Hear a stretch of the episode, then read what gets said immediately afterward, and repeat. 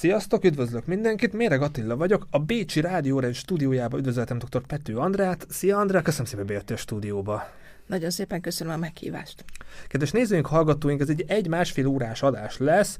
Megpróbálunk sok mindent érinteni, de valószínűleg minden nem fog beleférni. Tehát, hogyha érdekel még több minden a történésszel kapcsolatosan, a videó leírásában sok információt, linket megtaláltok. Ha élőbe követtek minket, meg tudjátok ezeket nyitni, hogyha valami konkrétan érdekel titeket. Nekem nagyon fontos az idő, mint tényező, és az ilyen filozófiai tézisem, egy köszönjük szépen, hogy a, a mai napotokból velünk tartotok, hogy meghallgatjátok ezt az adást, és neked kutatóként van-e olyasmi, tehát neked, én az úgy megfogom, az idő a legdrágább valutánk, hogy neked van egy ilyen alap gondolatod, mottód, bármi, akár tézised így a kutatásaid alapján, ami így meghatároz téged? Az idővel kapcsolatban? Vagy a, a, unblock, tehát ez az én gondolatom, nem tézis, nem kutattam, persze, de hogy neked ilyen, ilyen szempont van egy ilyen mottód, idézeted, gondolatod, ami úgy meghatároz téged, mint személyiség? Igen, igen, igen, van. Az, hogy csak a lehetetlen érdemes megpróbálni. És ez honnan datálódik, honnan jön ez a gondolat? Sok minden alapja van ennek, hát mondjuk onnan kezdődik, hogy szeptember, 1991. szeptemberében kitaláltuk, hogy csinálunk egy egyetemet. És azért mondjuk négyen ültünk egy akkora teremben, mint mondjuk ennek a stúdiónak az egyharmada, és, és megcsináltuk, ez lett a CEU. És uh, ki gondolta volna, hogy 1991-ben, mikor elkezdtek így gombaszerűen növekedni a különböző egyetemek, ugye akkor lettek a, a különböző vallásos egyetemek, akkor volt egy kor, másik Matthias Corvinus kollégium, szóval rengeteg ilyen magánegyetem kezdett megjelenni, és akkor mi azért azt gondoltuk, hogy ennek van egy jövője, hogy egy olyan egyetemet létrehozni, amelyik egy párbeszédre épül, amelyik megpróbálja azokat a kérdéseket feldolgozni, amelyek eddig kibeszéletlenek voltak, és amelyik megpróbálja elhelyezni a nemzetközi térképen a magyar kutatást, a magyar kutatásokat. És ez ez, ez aztán ez a lehetetlenség, ez azért sok alkalommal visszajött, mert Mondjuk most megint egy egyetemet próbálok létrehozni, a University of New Europe, amért hogy minden egyes korszaknak megvannak a kihívása, ugyanúgy, ahogy 91-ben megvolt a kihívás, és nagyon sok egyetem született akkor, most 2023-ban is teljesen világos, hogy a, az európai és a globális felsőoktatás alkalmatlan azoknak a intellektuális kihívásoknak a kezelésére, amiben most itt a háborúban vagyunk és nagyon kedves kollégákkal elkezdtük ezt a folyamatot, de az egyetemet szintén nem úgy gondoljuk, mint hogy egy, ez egy falakkal körbevett tér, ahol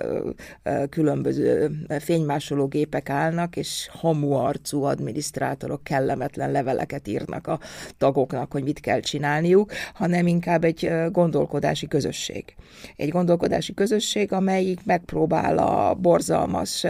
neoliberalizált, ilyen menedzser típusú felsőoktatás helyett egy másfajta gondolkodásmódot közvetíteni, és egyelőre a lehetetlen érdemes csak megpróbálni, van már mentorprogramunk, több mint 700 ukrán, orosz, fehér orosz menekültnek segítünk, hogy beilleszkedjen valamennyire a borzalmas, kompetitív nyugat-európai és észak-amerikai felsőoktatásba. Van előadássorozatunk, amiért kapnak kreditet. Én is csináltam egyet a társadalmi nemek és háború Ukrajnában. Van téli iskolánk, akkor van könyvsorozatunk, most lesz ugye az egyéves tragikus évforduló kapcsán egy jótékonysági koncertünk Amsterdamban, ahova még lehet, hogy a király is eljön. Tehát, hogy nagyon sok mindent csinálunk, és ezt úgy, hogy ez ez, ez tényleg a szeretetnek a munkája. Tehát egyikünk se kap ezért pénzt, hanem úgy gondoljuk, hogy mivel mindannyiunk valamennyire privilégizált felsőoktatásban dolgozó tanárok vagyunk, valamit kell tennünk, mert láthatóan itten van egy probléma, amit nagyon sokan nem képesek megoldani. Tehát lehetetlen, amit csinálunk, de valamit mégis sikerül elérni. Ez a habitus, ez, ez már tinédzserként így érződött benned, mert tinédzserként a 78-82 között a Fazekas Mihály gimnáziumba jártál, hogy akkor ez már érződött benned, hogy ilyen szakmai pályát szeretnél leírni, tudatos voltál, vagy ez menet közben alakult, voltak olyan mentoraid, voltak olyan tanáraid, ja visszagondolsz a tinédzser éveidre, a fiatal éveidre, mert persze most is fiatal vagy, értsd jól, hogy a, az egyetem éveidre, gimnázium éveidre, voltak meghatározó személyek, könyvek, akik így valamilyen szinte adtak motivációt? A Fazekas Mihály gimnázium azért az egy nagyon meghatározó hely volt, tekintettel arra, hogy semmi nem számított, csak a teljesítmény. Tehát most is, hogyha véletlenül Pesten vagyok, és a 4-es 6-os villamossal a 32-esek terénél megyek el, még most is ilyen poszttraumás szindrómám van azonnal, mert hogy végigfut rajta, hogy megvan-e a leckém, itt van-e a munkafizet, tehát hogy azért ott egy nagyon kemény drill volt. És azért ezt nagyon sokan nem bírták lelkileg, én valahogy ezt bírtam lelkileg, és és most, hogy ugye a Fazekas gimnázium a többi középiskolával is a, belekerült ugye az illiberális rendszernek a darálójába, én próbáltam, meg próbálok valamit tenni a, a gimnáziumért, de hát teljesen világos, hogy, hogy a minőségi oktatásnak a tönkretétele az folyamatosan működik Magyarországon, és ez nagyon érdekes, hogy meddig tudják a ott dolgozók magukat becsapni azzal, hogy fontos az, amit csinálnak, ha nem nyitják ki a szájukat. És a saját pályafutásodat nézve ö, meghatározó volt a Fazekas Mihály, volt ott olyan tanár, aki, aki terelt a a kutatás elte bölcsész irányba, ezt így hogy látod a napjainkból? De amióta az eszemet tudom, még szerintem írni se tudtam, én könyveket akartam írni. És amikor a többiek azok babáztak, meg nem tudom, mit csináltak, én egy ö, ö, irodát működtettem, ahol különböző leveleket írtam embereknek, le, beszélgettem el emberekkel, és létrehoztam egy ilyen az apukám által hazahozott, akkor még működött ez az újévi üdvözlőkártya, és akkor nekem ez egyik legjobb emlékem, amikor kinyitja a táskáját, a, mielőtt elindulnak az ünnepek, és így ömlenek ki belőle a, a, az üdvözlő lapok, és akkor azokkal én tudtam játszani, úgyhogy én mondjuk pont az a tudós vagyok, aki például imád e-maileket írni. Tehát minden kollégám az retteg attól a napi 200-300 e-mailtől, ami bejön. Én minden pillanatát élvezem ezeknek a, az e-maileknek a megírásának, mert abban a pillanatban én látom magam előtt azt az embert, akinek írok, és hát ezért nem is olyanok azok az e-mailek, mint a másoknak az e-mailei, mert minden e-mail az egy ilyen személyes üzenet. A, tehát én mindig írni akartam, mindig könyveket akartam írni, mindig azt szerettem volna, hogyha az emberek elolvassák, amiket én írok, és Hát persze a Fazekasban nagyon jó tanárok voltak, és,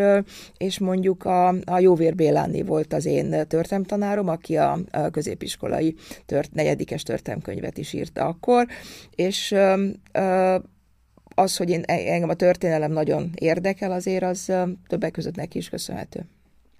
És ahogy az LT-be bekerültél, a CEU-nál ott voltál, és a CEU-ban még mindig szerves tag vagy, így a szakmai pályafutásodat, ahogy alakítottad,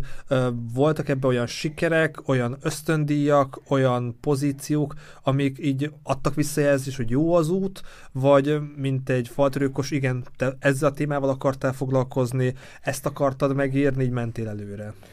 Ez egy nagyon-nagyon jó kérdés. Szerintem nem engem kéne kérdezni, hanem a kollégákat, akik látták az én pályámat, hogy az milyen. Én, hogyha visszagondolok, mondjuk ilyen hatalmas kudarc élmények vannak a, az én pályámon. Például, mikor ugye az első tudományos prezentációmat tartottam, a, akkor még pártörténeti intézetnek hívott, most politika történeti intézetbe, és a kollégák verték az asztalt ököllel, hogy hát az, hogy nőkkel foglalkozni, hát szóval ezt, és szegény Hány, Varga... vagyunk itt? Most 87-ben vagyunk. 87. És szegény Varga László, aki már meghalt azóta, ő volt az egyetlen, aki azt mondta, hogy de hát ezek fontos kérdések. És uh, uh, ugye a, a Pártörténeti Intézetnek volt az igazgatója, Balog Elvtárs, aki szintén vert az asztalt, hogy amíg ő él, addig a Pető Andrából nem lesz történész, és ugye ismerve a Pártörténeti Intézetnek ezt a kígyófészek jellegét,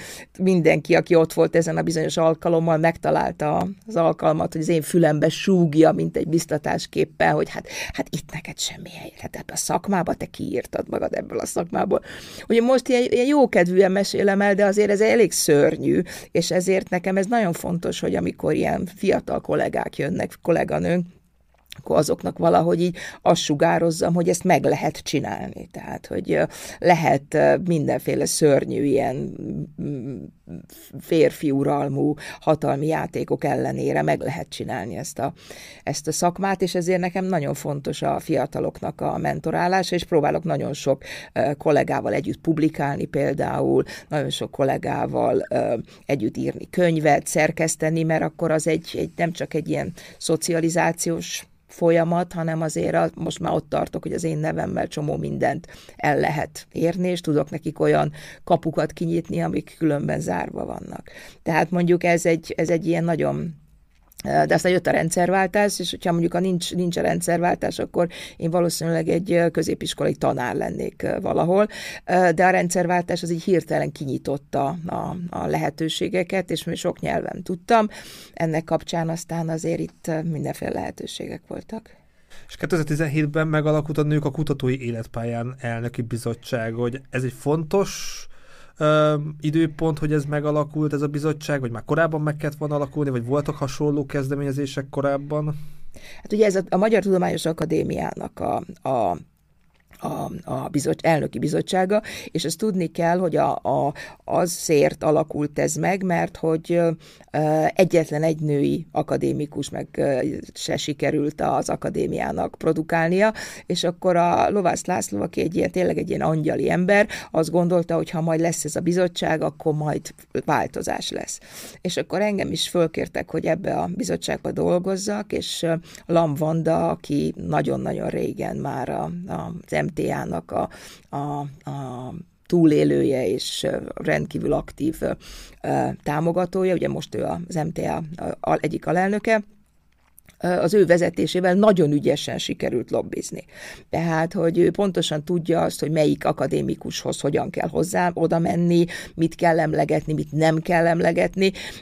Ugye, mert az akadémia ez egy ilyen külön zárt világ, tehát az egy ilyen nagyon, nagyon furcsa, furcsa világ, és ennek kapcsán csomó mindent sikerült elérni. Tehát az ő, el, míg ő volt ennek a bizottságnak az elnöke, sikerült elérni azt, hogy, hogy az akadémia fölajánlja egy olyan ösztöndíjat, hogy egy évig, akik már nagyon közel vannak ahhoz, hogy az MTA doktori fokozatra beadják a pályázatukat, azok kapnak egy éves ösztöndíjat, hogy ne kelljen tanítani, vagy mást kutatni, hanem ezt megírni. Például ez egy nagyon komoly eredményünk volt. És a másik pedig az, hogy mivel hogy tényleg tudja, hogy melyik akadé- idős akadémikus férfi fülébe mit kell belesúgni, ezért sikerült azt elérni, hogy a következő alkalommal azért voltak nők, akik bekerültek.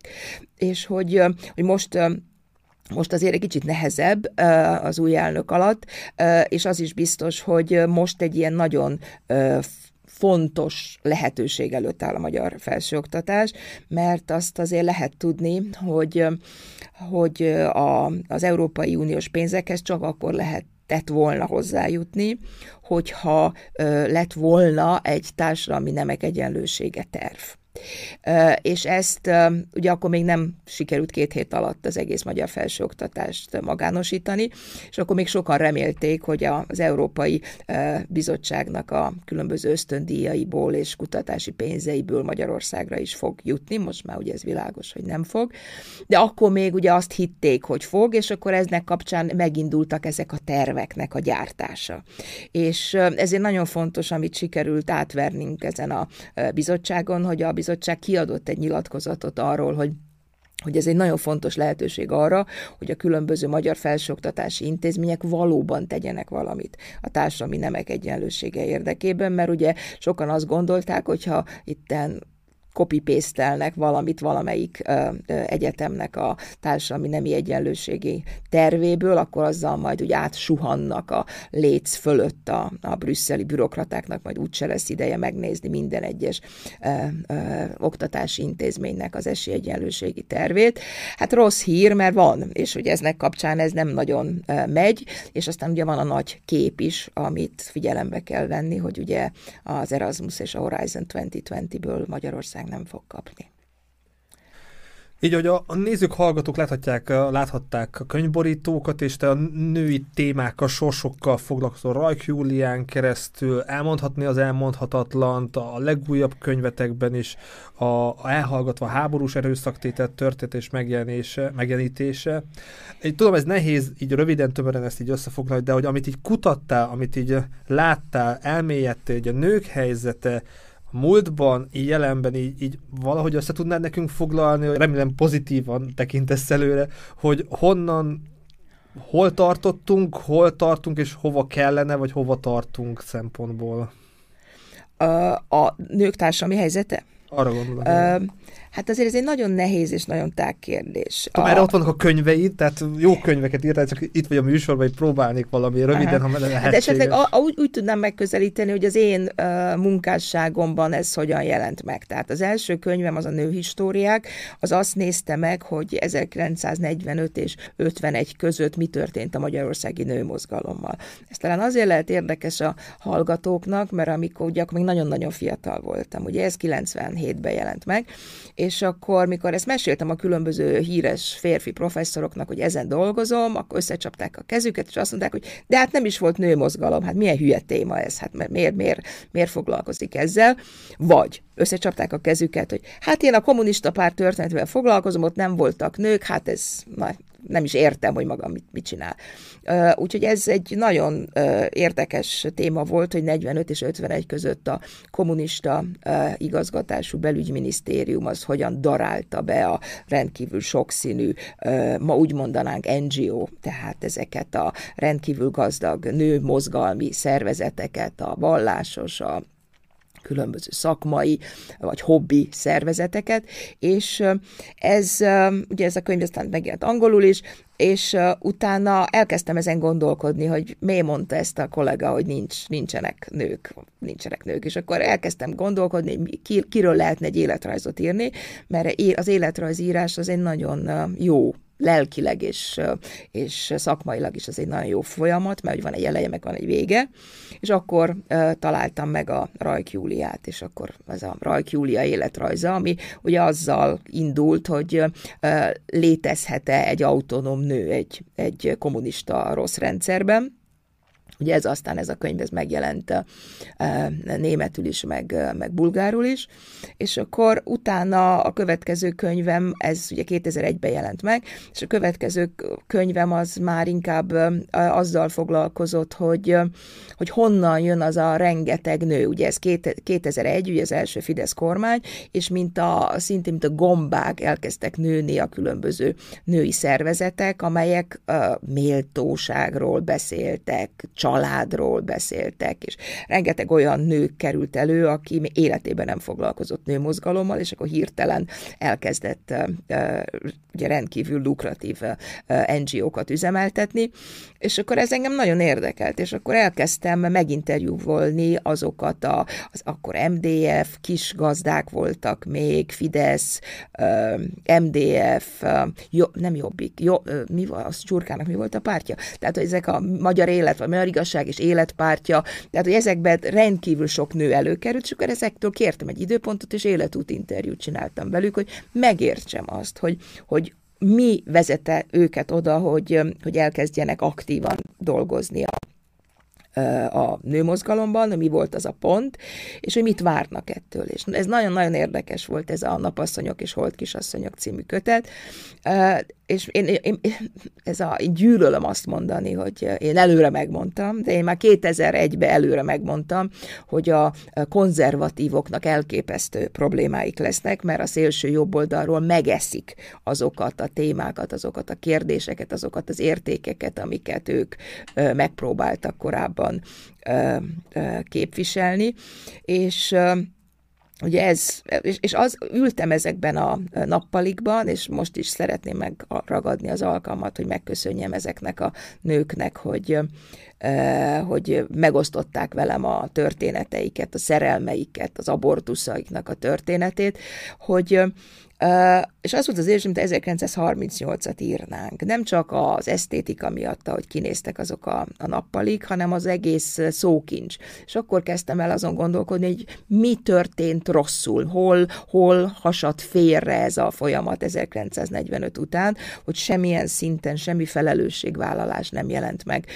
Nem csak, hogy a, a soáért, a holokausztért, hanem egész második világháborús katasztrófáért, hanem az csak mint egy ilyen, mint egy egy ilyen természeti csapás, amiért nem vagyunk felelősek, úgy jelent meg ezekben az életút interjúkban. És akkor kezdtem el foglalkozni a, a népbíróságok történetével, és akkor kaptuk ezt a nagy kutatási pénzt Barna Ildikóval, amiből föl tudtunk venni kutatási asszisztenseket, és ebből lett a Politikai Igazságszolgáltatás Budapesten 1945 után című könyvünk, ami aztán megjelent angolul is, amelyikben megnéztük azt az 52 ezer népbírósági pert, ami Budapesten történt, és a, ugye a Barna Ildikónak a kvantitatív módszerével tudtunk különböző állításokat tenni, amelyek arra vonatkoznak, hogy kik, hogyan és milyen mértékben kerültek, kiket hogyan és miképpen ítéltek el. Például az jött ki, hogy a nőknek lényegesen megengedőbb volt a, a, a, a bíráskodás, tehát hogyha valaki összecsapta a kezét, és azt mondta, hogy ah, én csak egy gyenge nő vagyok, abban a pillanatban ugyanazért a büntettér nagyjából egyharmad felelősség, felelősségre vonást kapott. A csinos színésznők például, azok nagyon könnyen megúszhatták, tehát, tehát ez egy nagyon érdekes folyamat volt, és akkor akkor kezdtem nézni a, a női elkövetőknek a, a, az életét, és aztán ebből született a, a, láthat, a Láthatatlan Elkövetők című kötet, ami aztán ugye megjelent angolul is, és én közben párhuzamosan foglalkoztam a háborús nemi erőszaknak a, a kérdésével, és akkor ebből született ez a elmondani az elmondhatatlant, ami tulajdonképpen egyik legfontosabb munkám, ami 90, 1999-ben jelent meg az első online is hozzáférhető tanulmány, és utána ugye azt gondolja az ember, hogy akkor ennek úgy vége van. Tehát megírtuk, megjelent németül, angolul, azt hiszem talán franciául, és akkor ennek ugye nagyjából vége van, és akkor folyamatosan világos volt, hogy ezt nem lehet azt a témát addig abba hagyni. Ugye itt több százezer nemi erőszakról beszélünk, amit a szovjet katonák Magyarországon elkövettek, tehát tömeges nemi erőszakról van szó, hogy ez olyan szinten meghatározza a magyar ö, ö, helyzetet, hogy ezt nem lehet e, ott hagyni. Többek között akkor vezették be 45 februárjában az ingyenes és a egészségügyi intézményben elvégezhető abortuszt, ami aztán ugye végig Magyarországon meghatározza az abortuszhoz való hozzáférést, és aztán ugye ide kapcsolódik a az az emlékmű is, amit a Budapest főváros önkormányzatával csinálunk, és ami most már nagyon jól áll. És ha így felsoroltad, ez hatalmas munka, belemélyedtél, így pozitívan látod a, a, a helyzetét a nőknek, akár a politikában, akár a társadalomban, az elismertségében, ahogy neked is azért díjakkal is elismerték a munkádat, hogy így bizakodó vagy egy jövőre való tekintettel? Én egy nagyon pozitív ember vagyok. Azért is, mert ugye ebben a rettenetes illiberális rendszerben, amiben most élünk, amit az Erik Fassen neoliberális neofasizmusnak hív, ez úgy működik, hogy mindenki szomorú, fáradt, deprimált, csak rossz történeteket mesél, bárkivel találkozol, megkérdezed, hogy hogy van, és akkor egy ilyen folyam van, hogy milyen szörnyűségek történnek vele, és ezek, a, az, ezek így csapolják el le az energiát, és ezek ilyen ön, önmagukat megerősítő ilyen negatív történetek, hogy hát nem lehet semmit csinálni, minden rettenetes, ez is rettenetes, az is rettenetes, én fáradt vagyok, stb. És ebből azt a következtetést vonják le nagyon sokan, ami nagyon megfelel az illiberális rendszernek a logikájának, hogy úgy se lehet semmit se csinálni, én a magam kis négy dombját megpróbálom rendbe tartani, megpróbálok kettő forintból hármat csinálni, és akkor az majd milyen jó lesz. És ez a, ez a típusú ez folyamatos szomorúság, meg depresszió, azért ez nagyon meg tudja ölni a lelkeket. Tehát, és ez, ezt lá, lehet látni, hogy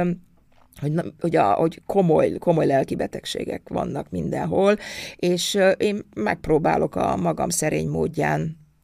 nagyon optimistának lenni, és mivel, hogy nagyon sok lehetőségem van arra, hogy tudjam valahogy megváltoztatni a, a környezetünket. Én minden lehetőséget megragadok arra, hogy elmondjam, megírjam,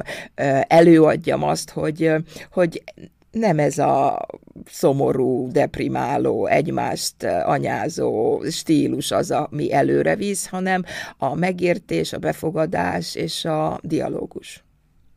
És a szakma is elismeri a, a munkádat, az aktivitásodat, tehát a, a Magyar Közösségi Érdemrend tiszti keresztjét megkaptad, a Magyar Tudományos Akadémia Bújai díját, az Európai Akadémiák kulturális értékteremtésért járó Madame de Stahl díjat, és az legutoljára az Oszló, Oszlóban is kaptál díjat, hogy ezek olyan visszajelzések és erőt adnak a folytatáshoz a, a, a kihívások ellenére, vagy ahogy visszatekintettél, mert most is mesélted, hogy milyen állapotok voltak régebben?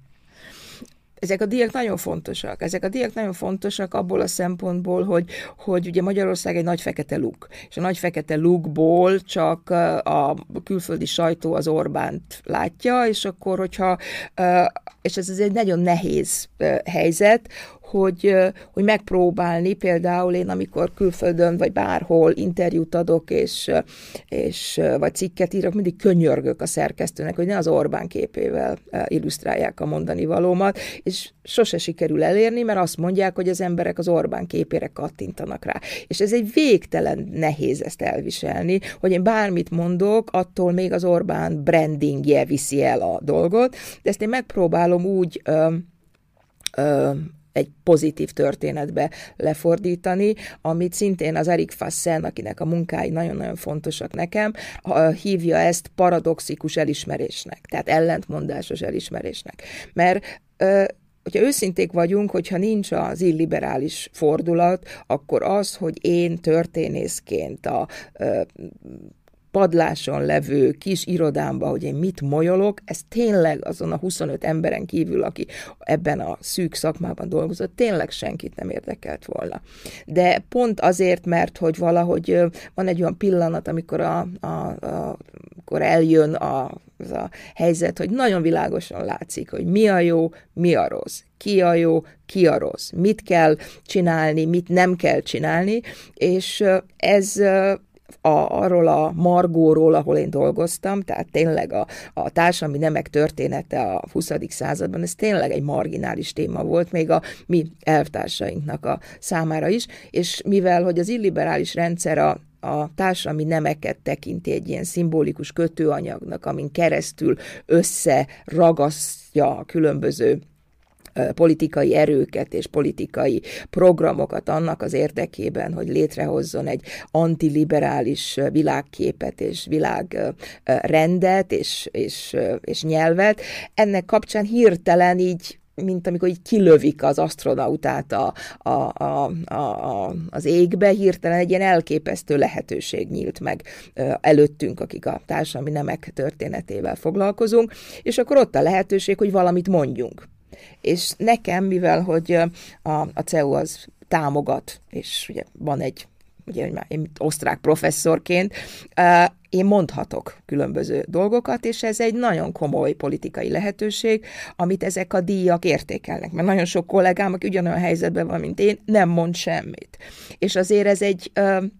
én meg azt gondolom, hogy itt van az a helyzet, amikor lehet fontos dolgokat mondani, és mivel hogy tényleg Magyarország egy nagy fekete luk, hogyha bárki onnan bármit mond, az nagyon hamar felkelti a, az érdeklődést, és hát én nagyon látható vagyok, ugye 23 nyelvre lefordították a munkáimat, nekem van a legnagyobb idézettségem az összes történész közül, nekem van a legtöbb nyelvre lefordított munkám Magyarországról, tehát, hogy van egy olyan láthatóságom, ami nagyon-nagyon komoly politikai és szakmai felelősséget jelent, hogy hogyan használom fel. És ezzel élsz is, és kívánok ehhez erőt és kitartást a jövőben is. És így a műsor előtt beszéltük, hogy én a Molyon, ahogy így készültem a, az adásra, egy nagyon jó visszajelzéseket láttam az olvasóktól. És te hogy tapasztalod az ilyen könyvbemutatókon, találkozókon, akár a sajtóban, hogy inkább a, a szakma, szakmát fogja meg, szakmát érdekli az írásaidnak a nagy része, vagy a civil réteget is megmozgatja már mostanában, vagy ez így korábban változó volt, ez így hogy tapasztalod így az írásaid kapcsán? Hmm. Hát a hallgató az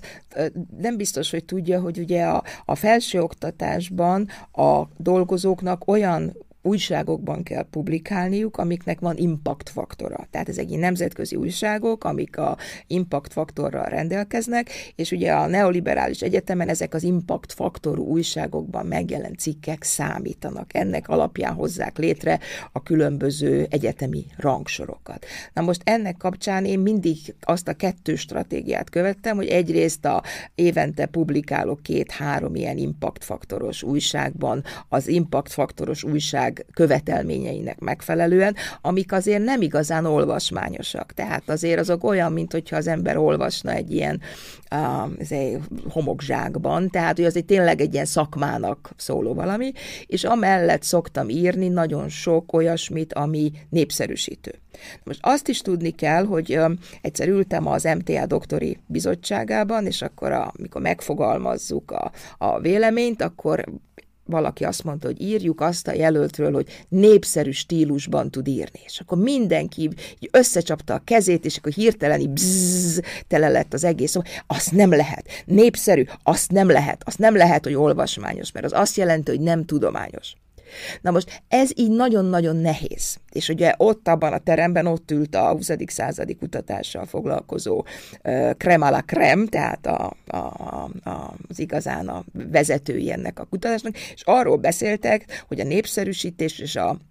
jó stílusban megírt könyv az ellentétes a tudományossággal. És többek között ezzel lehet magyarázni azt, hogy Magyarországon hiába van elképesztő igény a tudományos történeti ismeretterjesztésre, a történész szakma valahogy ezt el, ez a vonat ez elment. Tehát olyan emberek csinálják ezt, akik nem annyira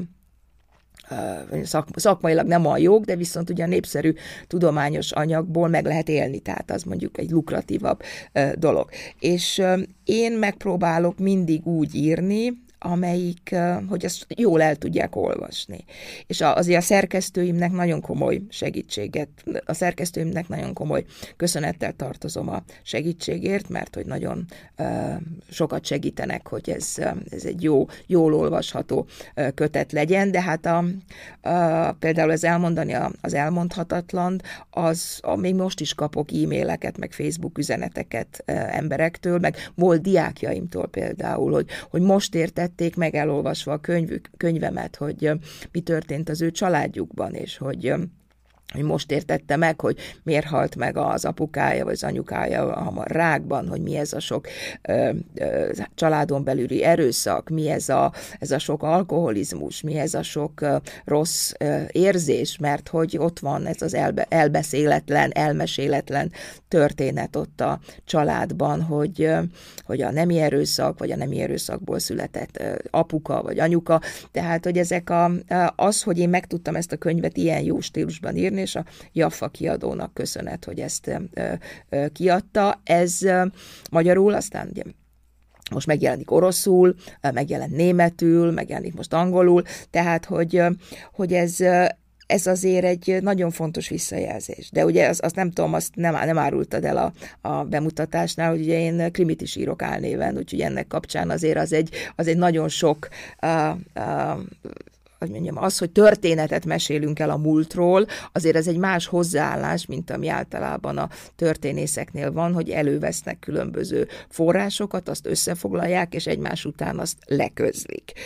Úgyhogy nem világos, hogy ők mit gondolnak. Tehát, hogy, hogy azért, és egyáltalán mi az a történet, amit elmondanak, miért fontos az a történet, amit elmesélnek. Úgyhogy ezért az én könyveim azt hiszem mind a magyar, mind a az angolul megjelenő könyvek azért azok nagyon olvasmányosak, és ez, ami nem jelenti azt, hogy nem tudományosak. Itt ez komoly stratégia, amit így felvázoltál, hogy volt ezen az ülésen, amit így mondta, hogy hú, mennyire olvasmányos, hogy ott volt egy ilyen kis szikra, ami így felcsinált, hogy ennyire tudatosan kell a pályán a kommunikációt, a publikációt, a könyveknek a megjelenését, a cikkeknek a megjelenését így alakítani? Az, hogy én ugye 57 éves vagyok, ez ugye nem, nem, nem egy titok, az, hogy 57 évesen elértem azt, amit elértem, tehát az, hogy én megkaptam a legfontosabb díjakat, amik ebben a szakmában elérhetőek, hogy nekem van a legmagasabb indexe, H indexem, meg meg referenciák. Ez azért annak köszönhető, hogy nagyon tudatosan építettem a pályámat, és ezt meg kell mondanom, ezt a Kuszánus Werk nevű német alapítványnak köszönhetem, amelyik amiket az akkori CDU-s német szövetségi oktatási miniszter talált ki, hogy rájött, hogy Németországban a legrosszabb pozícióban van a nők a professzori pozíciók elfoglalása tekintetében, tehát, hogy nincsenek nők a német felsőoktatás professzori rangjában, talán Málta alatt voltak, vagy valami ilyesmi, és akkor kitalált egy olyan ö, mentor programot, amiben megpróbálta azokat a éppen PhD előtt álló, különböző disziplinákban dolgozó nőket összeszedni, akik aztán remélhetőleg nem hullnak ki ebben a rendkívül kegyetlen és versengő folyamatban, ami a doktoritól a full professzorságig tart. Az egyik kollega engem, és akkor úgy csinálták, hogy volt egy ilyen mentorsi program, tehát a, a PhD hallgatók választottak maguknak egy befutott valakit, akivel ott együtt voltak. És ez azt hiszem két évig tartott, és minden három hónapban egy hétvégét Németországban töltöttünk, ami amikor először ezt meghallottam, mondtam, nem biztos, ezt akarom csinálni, de utána nagyon érdekes volt, mert a, a PhD hallgatók is a hétvégén kaptak mindenféle ilyen coachingot, meg, meg különböző programok voltak, és minket is, mentorokat is coachingoltak arra, hogy hogyan lehet a PhD hallgatóknak új tanácsokat adni, hogy a, segítsük a, a, a, a karrierjüket, hogy hogyan lehet azt kommunikálni, hogy amit csinál, az nem jó, hogyan lehet azt kommunikálni, hogy ha ezt így folytatja, akkor belőle nem lesz senki. Tehát, hogy ez egy nagyon, nagyon, nagyon érdekes folyamat volt, és ez nekem is egy tükröt tartott arra, hogy, hogy, hogy hogyan lehet egy, egy karriert felépíteni. Hát mondjuk a legviccesebb ebben az a hétvége volt, amikor egy hétvégén uh, ken, kendoztunk, ez az a bot, ez a japán uh, harci sport, amikor ilyen botokkal kell ütni egymást, és akkor a, aki az én partnerem volt egész hétvégén, az a, a, a német szövetségi pénzügyminiszternek egy államtitkára volt, aki ugye az volt a feladat a hétvégén, hogy kitalálni, hogy a másiknak hol van a gyengesége, hogyan lehet, hogyan lehet legyőzni a másikat. Azért ez szerintem nagyon sokat elmond arról, hogy, ez, hogy mit jelent a tudományos pályán sikereket elérni, hogy egy japán küzdő sport alapján sikerül ezt elmagyarázni. És nagyon sokat tanultam a, a vele való kendo harcból, hogy nekem hol vannak a gyengeségeim, hogyan lehet a másik gyengeségét kihasználni arra, hogy legyőzzük, és ez egy nagyon sokat adott, de ugye ez önmagában azért nem elég, mert hogy, hogy valóban a tudományos élet az egy rendkívül kegyetlen maffia harc, nyugodtan lehet azt mondani, de a, az, hogy, hogy ebben megmaradni embernek, és megmaradni a másikat segítő valahogy egy ilyen pozitív személyiségnek, ahhoz kell egy olyan belső biztonság, amikor már tudod, hogy ezeket a harcokat megnyerted. És én már megnyertem ezeket a harcokat, és ennek kapcsán van egy olyan biztonság és nyugalom bennem, aminek eredményeképpen én nagyon sokat tudok tenni a fiatal kolléganőkért, és a szakmáért, és azt gondolom, hogy talán Magyarországért is. Itt elég kemény dolgokról beszélünk, de elvezzünk kicsit könnyedebb terepre, de lehet, hogy ez is elég nehéz terep lesz. Hogy, hogy én is készültem az adásra, a Jaffa kiadótól kaptam uh, egy könyvet, a, az Árnyékban című könyvet megkaptam, a, az interneten googliztam, a, a Facebook oldaladon nagyon aktív vagy, élő bejelentkezéseket is csinálsz, tehát ahol tudtalak, így le, utánad jártam, kutakodtam. Neked kutatóként, amikor ezek a könyvek megszületnek, ezeket a történeteket próbált felkutatni, milyen kihívások, pár ilyen nagyon absztrakt, nagyon furcsa helyzetet, vagy amikor tényleg egy információt, egy fényképet meg kellett eh, keresni, elő kellett bányászni, akár könyvtárakban kutatni, hogy van pár ilyen emléked, ahol kutattál hosszú időkig, és hát remélhetőleg sikerült is megtalálni, amit kerestél? Hát ami kihívása az én szakmámban, az az, hogy a történetnek nincs vége. Tehát a történet nincs vége, e, és azért született meg az árnyékban, mert a 2001-es e, Rajk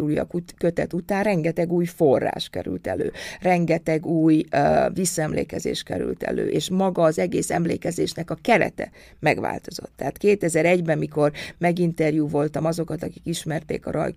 azok főleg arról beszéltek, hogy a Rajk az milyen elkötelezett kommunista volt, az utolsó pillanatig, stb. Most, mikor 2020-ban beszélek azokkal, akikkel, most már még a Covid előtt még beszéltem azokkal, akik ö, akik ismerték, hát elmondták, hogy hát abszolút egy cinikus, kiábrándult, és sose volt kommunista. Tehát ez alatt a 2001 és 2020 között ugye teljesen megváltozott a, a nagy keret, amiben emlékezünk, és a progresszív politikának a legitimációja teljesen eltűnt. És ez egy nagyon fontos és nagyon szomorú tendencia, és érdemes lenne ezen gondolkodni, hogy mik azok a, a tendenciák, amik miatt ez, ez eltűnt. Tehát ez, a, ez az egyik, ez a, eltűnnek a, a, a, a, a sosincs vége a, a történelemnek. A másik, ami miatt sosincs vége a történelemnek, az az, hogy, hogy ugye ez, akikkel én foglalkozom, ennek vannak családtagjai és a, a család a visszaemlékezésnek a tulajdonosának gondolja magát, és ennek kapcsán aztán nagyon sokszor előfordul, hogy például föl kellett adnom egy témát, mert hogy a család elviselhetetlen volt, és olyan szinten akart rá telepedni egy témára, hogy azt gondoltam, hogy ezt nem, nem ezt nekem az életem rövid, és nem gondolom, hogy a különböző, amúgy különböző pszichológiai problémákkal küzdő családtagokkal nekem küzdködnöm kell, és aztán ezt meg is ír írtam ezt a, a történetet, hogy miért nem készült el soha Mellerné életrajza, mert hogy ezt nem, nem, nem lehet lelkileg bírni. Tehát én, nekem megvannak a határaim, mit bírok lelkileg, és mit nem. De mondjuk, ha megnézzük a Rajk Júlia könyvet is, azért az világos volt, amikor elkezdtem a Rajk Lászlóval interjúzni, hogy ő nagyon szomorú attól, hogy nem róla írok könyvet, hanem az anyukájáról. És azért ez egy nehéz helyzet volt valahogy úgy együttműködésre biztatni, hogy az anyukájáról szeretnék könyvet írni, és aztán mondta, hogy ott van nála a ládában az anyukájáról, munkája által összegyűjtött összes irat, de azt nekem nem adja oda. És valóban, és a, a, a az, az még ott van, és nem lehet tudni, ki lesz az a kivételezett, aki megkapja a Rajk László anyukája által összegyűjtött anyagokat. Nem én. De hát ezt is el kell tudni viselni. Én ennek az ö, ö, forrásanyag alapján ezt a könyvet tudtam megírni Rajk Júliáról és a többi könyv kapcsán így változik a technológia, fejlődik a technológia, internet, tehát így 20 év ezelőtt hogyan kellett kutatnod, és most manapság, ha egy könyvnek neki, neki veselkedsz, milyen lehetőségek vannak, hogy azért a technológia azért segíti a munkádat, vagy úgy ugyanúgy be kell menni a könyvtárba, ott kell órákat ülni, el kell menni terepre, ilyen szempontból a technika segítette a munkádat így az évek alatt? Egyrészt sokkal nehezebb lett, mert például a különböző levéltárokat ugye az illiberális kormányzat különböző helyekre besuszterolja, és ott nem lehet már kutatni. Tehát amikor én ott voltam utoljára a, történeti levéltárba, akkor azt éppen evakuálták, és tényleg olyan hangulat volt, mint hogy az Úri utcában már dörögnének a fegyverek, a, a, a, a vörös hadsereg ágyúi, mert hogy tényleg olyan pánik hangulatba dobálták fel a különböző anyagokat, és vitték egy ismeretlen helyre, ahol nem lehet tudni, mikor lehet majd kutatni, és ugyanezt történik a, ugye az országos levéltárnak az anyagaival is. Tehát egyrésztről ugye az, hogy a, a tudományos kutatás és a levéltár az egy érték, az úgy elveszett itt az elmúlt időszakban. Tehát ebből a szempontból rosszabb. Másrésztről ugye más országokban nem így van, tehát hogyha amikor én elküldök egy e-mailt a Bundesarchivnak Németországba, akkor másnap megkapom annak a dokumentumnak a beszkennelt változatát. Tehát azért e, itt nem az van, mint a bármelyik magyar levéltárban, hogy ilyen totál e, elhasznált, sápat levéltárosok ülnek, és e, sértődésnek veszik, hogy te azt szeretnéd, hogy ők valamit segítsenek neked, hanem arról van szó, hogy itt jól fizetett emberek, jó technikai körülmények közepette fontosnak tartják, hogy te használd azokat az iratokat, amiket ők, ők őriznek. És azért ebből a szempontból tényleg nagyon sok minden változott, hogy egy e-maillel meg lehet kapni olyan anyagokat, amikért máskülönben egy hetet kellett utazni. És van olyan anyag, irat, naplóbejegyzés, bármi, amiért te nagyon sokat kellett kutatni, és végül sikerült megtalálni, ami így beugrik így a könyvek kapcsán, ami így tényleg egy hatalmas siker volt, vagy mondhatni lehetetlen volt, de mégis sikerült megtalálni? Feltétlenül például ebbe az elmondani az elmondhatatlanba szerepelnek a, az orosz, a szovjet hadbírósági tárgyalásoknak a jegyzőkönyvei. Tehát ez 99 óta küzdök, hogy a szovjet, a vörös hadseregnek a hadbírósági anyagai, amiben azokat a katonákat elítélik, akik nem erőszakot követnek el Magyarországon, ahhoz hozzájussak. És ugye a magyar képviselet Moszkvában, ugye van egy levéltári képviselet Moszkvában, aminek elvileg az lenne a feladat, hogy a magyar kutatókat segítse, nem nagyon uh, törte magát, hogy az én kutatásaimat segítse, és csak annyiban, hogy fölhívtak telefonon, hogy meg eszembe ne jusson hivatalosan kérni azt, hogy ezekhez az anyagokhoz hozzáférhessek. Ugye én ezt nem, nem szoktam meghallani, beadtam, természetesen azonnal dobták vissza, hogy ez nincsen, és ugyanakkor ugye más kollégák meg szintén a digitális forradalom eredményeképpen megkapnak anyagot, ugye vannak egyenlők és vannak egyenlőbbek, ezzel együtt kell élni, de mondjuk azt, mikor elkezdtem googlizni, és kiderült, hogy a, a, az orosz levéltárakat is elérte a digitális forradalom, és egy csomó mindent ők is feltesznek. És vagy azért, mert slamperáj van, tehát, hogy nem figyelnek oda, vagy azért, mert hogy van valaki, aki tud, olyan helyzetben van, hogy meg tudja hekkelni ezt a folyamatot, ennek kapcsán csomó olyan anyag is fölkerült, amikor tömegesen a, az, a 2015-ös évfordulóra egy csomó mindent feltettek a, a, a levéltárban, amelyek a háborús nemi erőszakról szóltak, és olyan ö, ö, jegyzőkönyvek vannak, hogy amikor itt az egyik katona, ez egy konkrét eset, megerőszakolt egy 90 éves magyar nőt, meg talán egy 7 éves kislányt, akkor, a, ö, akkor azt a az illetőt azt 25 év kényszer munkatáborra ítélték. Na most ez hozzáférhető a neten, de ugye szintén digitális forradalom van, ez teljesen lehet hamisítvány, és mivel, hogy ez egy árva irat, ami azt jelenti, hogy nem tudjuk, hogy honnan kerül elő, mi volt az előzménye, és mi lett a következménye, ezért rendkívül óvatosan kell egy ilyen irattal bánni, hiába ugrándoztam én a íróasztalom körül, hogy ha-ha, megtaláltam, mégis volt ilyen ö, ö, hadbírósági per, ö, de ebből azért nagy következtetés nem lehet levonni, de az biztos, hogy valamilyen szinten megváltozott a történésznek a munkája. Egyrészt a levéltárbezárások, meg a liberális antiintellektualizmus miatt, tehát amivel nem támogatnak semmiféle érdemi, értelmiségi munkát, illetve azzal, hogy vannak ilyen digitális hozzáférések. És a nehéz körülmények ellenére, vagy a kihívásokkal tarkított körülmények ellenére ezért dolgozol, aktív, vagyis 2022-ben jelent meg az Elhallgatva András Edit és, és V. Józseffel egyben, hogy, e, közösen, hogy ennek a könyvnek milyen a visszajelzése, ez még aktuális, friss, nem olyan rég jelent meg, mit lehet még róla elmondani, milyen valahol esetleg könyvbemutató bármi, ezzel kapcsolatban téged el lehet csípni? A Budapest főváros önkormányzata ö, egyöntetően támogatta, hogy legyen egy emlékhelye a háborúkban megerőszakolt nőknek. És azért, azért fontos, mert azért ritkán van az, hogy a Fidesz és az ellenzék valamiben egyetért, és különösen egy-egy ellenzék által vezetett városban. És mondjuk ez a téma, ez jól mutatja, hogy vannak olyan helyzetek, vannak olyan témák, amikor ez a buta pártpolitikai megosztottság, ez nem feltétlenül érvényes és elkezdtünk egy nagyon komoly előkészítő munkát, és nagyon meg vagyok tisztelve, hogy a,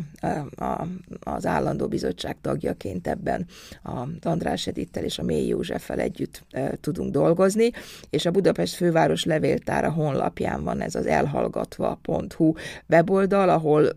megtalálhatóak azok az előadások, amiket szerveztünk. Van egy ilyen intellektuális előkészítés ennek a projektnek, hogy meghívtuk azokat a kutatókat, akik a nemi erőszak történetével foglalkoznak Magyarországon, a mongol inváziótól kezdve napjainkig. Ez adja a kötetnek az első felét, a második fele pedig a különböző művészeti reprezentációknak a története, hol milyen emlékművek vannak, milyennek a, a következménye, és Utána egy nemzetközi pályázat eredményeképpen a nemzetközi zsűri kiválasztott egy műalkotást, amelyik remélhetőleg Budapest egyesítésének az évfordulója alkalmából majd elkészül, és ez egy nagyon fontos lépés, mert hogy ezzel felkerül Budapest a, arra a térképre, ahol fontos korszerű nyelven megfogalmazott pont, fontos politikai üzeneteket mondanak a művészek. És mennyire látsz előre, tehát 2023 évelején, most már februárban vagyunk, hogy idei évben, vagy a jövőben, akármilyen krimi, vagy más munkáid fognak esetleg megjelenni? Valamit ezzel kapcsolatban el lehet árulni nekünk? Ugye van ez az egyetem, ez a University of New Europe, ami a szerelem gyerek, a szerelem gyerek, és ennek kapcsán úgy lehet, hogy sikerül egy, egy az ukrán menekültekért egy jótékonysági koncertet szerveznünk itt Bécsben. Nagyon remélem, hogy sikerül a, a, az egyetem, az egyetem fogalmáról, és az egyetem, mi az egyetem feladata 2023 egy előadássorozatot szervezni, aztán van egy másik projektem, ami szintén nagyon fontos, amit a Gerda Henkel alapítvány támogatott a kollaborációról. Tehát az, hogy mit jelent 2023-ban az, hogy hogyan jelenik meg a kollaboráció a náci Németországgal a különböző nemzeti múzeumokban, hogy erről mi mit lehet tudni, és milyen, uh, milyen tapasztalatokat lehet ebből szerezni, és ez egy nagy uh, két éves projekt, ahol föl tudtunk venni uh, hat darab uh, pozdokot, Uh, Olaszország, Németország, Magyarország, uh, Szlovákia, Ukrajna, Lengyelország, uh, Románia, Bulgária, Szerbia, Németországot nem tudom, mondtam-e. Szóval, hogy ezek az országok azok, akik a múzeumait megnézni, hogy hogyan szerepel a, a, a kollaboráció, és ez egy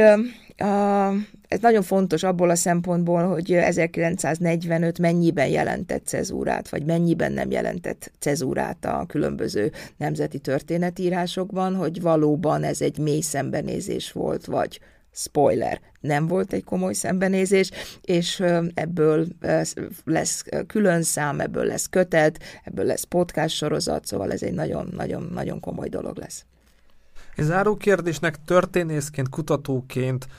komoly témával foglalkozom, és sajnos most is, tehát nem messze tőlünk ott van a háború. Tehát, hogy elvileg a történelmből tanulni kéne a vezetőknek, a civileknek. Ez mennyire keserít el? Hogy látod ezt, hogy hát amivel foglalkozom, ami megtörtént, hát megtörténik újból? Ez egy nagyon-nagyon fontos kérdés. Tehát az, hogy ugye én anyaként, szeretőként, barátként, rokonként megtanultam, hogy azt nem szabad kimondani, hogy én előre megmondtam mert hogy ez nem csak, hogy tönkreteszi azt a kapcsolatot, hanem egy nagyon rossz benyomást is kelt. Tehát ezért, amikor látom azt, hogy az történik, ami, ami előre láttam, hogy történni fog, akkor különböző intellektuális és politikai válaszokat keresek rá. És ebből született például a kollégákkal egy podcast sorozat, aminek az a címe, hogy Sleepwalking. Tehát ez a holdkórosság magyarra lefordítva, eh, ahol négy ugye holokauszt kutató, egy Dél-Afrikából, kettő Amerikából, illetve én, arról beszélünk, hogy a különböző múltban eh, eh, lezajlott borzalmas események, azok hogyan kapcsolódnak a mostani eseményekhez. Tehát vannak ilyen eh, eh, epizódok, hogy a veszélyes nők, vagy a veszélyes tüzek, vagy a veszélyes uh, jog. Tehát mondjuk, a veszélyes jog, ugye az a, az a, azt nézzük, hogy a különböző demokratikus rendszerekben hogyan uh, szerezték meg a demokratikus uh, jogi intézményrendszert nem demokratikus erők, és azt hogyan használták fel arra, hogy bebetonozzák a hatalmukat, és az Szerencsére hogyan nem sikerült. Tehát, hogy, hogy megpróbáljuk azt megnézni, azokat a kulcspontokat, ahol most a, ez a, az illiberális ö, támadás ö, zajlik, tehát például a veszélyes nőknél megnézni azt, hogy hogyan üresíti ki a női esélyegyenlőségi programot az illiberális rendszer, és kik azok a nők, akik ezt a ö, patriarchát együttműködést vállalják, hogy nem szólnak semmit kritikusan, hanem csak cukiskodnak folyamatosan, és az hogyan segíti az ő karrierjüket, ugyanakkor ezzel tönkretéve több százezer nőnek az életét. Tehát mondjuk ez, ez se egy újdonság, tehát ez is nagyon jól ott van a fasizmus és a nácizmusban, hogy megnézzük, hogy mi a hasonlóság, mi a különbség, és hogy mit lehet erről tudni. És ez nagyon jó visszhangja van ennek a podcastnak, nagyon sokan hallgatják, mert hogy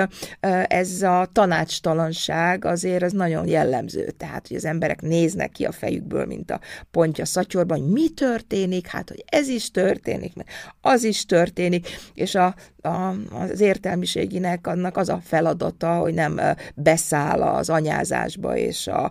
szörnyű hangulatú vitákba, hanem megpróbál olyan hozzáférhető, megfelelő nyelven megfogalmazott értelmiségi válaszokat adni, amik valamilyen szinten segítik az együttgondolkodást. Kedves nézőink, hallgatóink, dr. Pető Andrát láthattátok, hallhattátok. Ha felkeltettük az érdeklődéseteket, további hasznos információk, linkek ott vannak a videó leírásába. Köszönjük szépen a figyelmet, ahogy mondtam, hogy kezdtem, az idő az drága valuta, és köszönöm szépen, hogy az id- a mai napotokból ennyi időt tudtatok szánni. Hamar elszaladt ez az egy óra. Andrea, köszönöm szépen, hogy bejöttél, és volt kedved mesélni az eddigi kutatásaidról, a jövőbeli terveidről, figyelem merre jársz, és sok erőt, kitartást kívánok a munkának a folytatásához hozzá. Köszönöm szépen! Kedves nézőink, hallgatóink, hogyha hasznos volt az adás, osszátok meg ismerőseitekkel, ha valamelyik könyvét olvastátok Andrának, írjátok meg kommentbe, én is és szerintem André szívesen veszi mindenféle fajta visszajelzéseteket, és találkozzunk legközelebb is. Köszönjük szépen a figyelmet, vigyázzatok magatokra, nézzetek jó podcasteket, mert az időt lehet jól is elhasználni, meg rosszul is. Vigyázzatok magatokra, sziasztok!